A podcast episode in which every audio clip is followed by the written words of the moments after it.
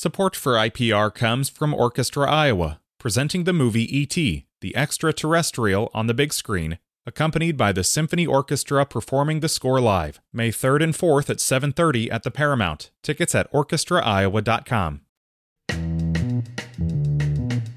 It's Wednesday, December 28th, 2022. This is Here First from IPR News. I'm Julie Englander. Investors make up a larger share of those buying farmland in Iowa than in years past. IPR's Katie Peikes reports that's according to an Iowa land value survey released this month. The annual Iowa State University Land Value Survey finds existing farmers are still the top farmland buyers, but local and non local investors represent more than a quarter of the land sales, a larger share than in the past. Iowa State University economist Wendong Zhang says some of those investors could be retired farmers. Investors buy farmland as an alternative investment and see farmland as a good option against an uncertain stock market. In the future, we likely will see this trend to continue, that there will be a lot more non farm investors to consider farmland as a part of their investment portfolio. But Zhang says absentee landowners, including investors, tend to put less effort into conservation practices on the farm because they don't plan to hold onto the land forever. A bill that would create a legal pathway to citizenship for Afghan evacuees in the U.S. did not make it into an end of the year spending bill passed by Congress. IPR's Kendall Crawford reports Iowa resettlement agencies are worried about what this means for the hundreds of Afghans now living in the state. Afghans arrived last year with only a temporary legal status. Laura Thako with Lutheran Services in Iowa says it's been a challenge to meet their legal needs with limited resources and long backlogs.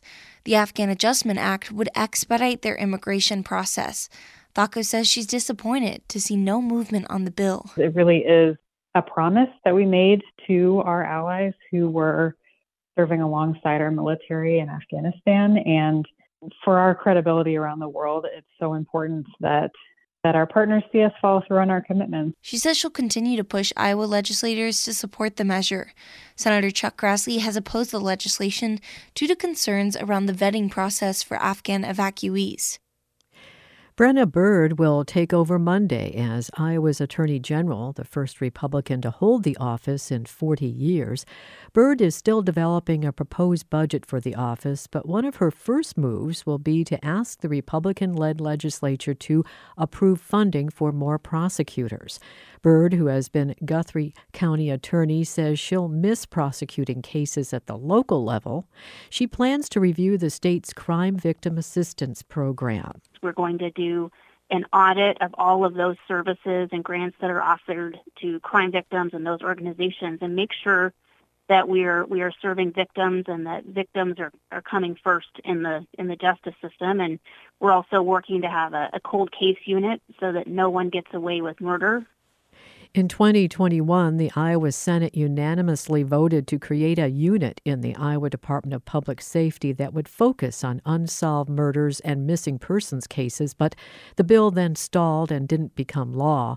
This past year, as Bird campaigned, she talked about creating a cold case unit in the Attorney General's office because most other states have one. Bird also wants to establish what she calls a special victims unit in the office. Two teens were rescued Monday evening from an icy lake in western Iowa. Rescue crews and police in Council Bluffs responded to a report of two 17 year olds, a male and a female, who fell in the water at Lake Manawa. When officers arrived, the teens were at the edge of ice trying to hold themselves up in water that was up to their shoulders. Rescue team divers pulled each of the teens out of the water and took them to a waiting ambulance. They were transported to a hospital in Council Bluffs for treatment.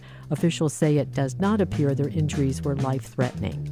This is Here First from IPR News. I'm Julie Englander.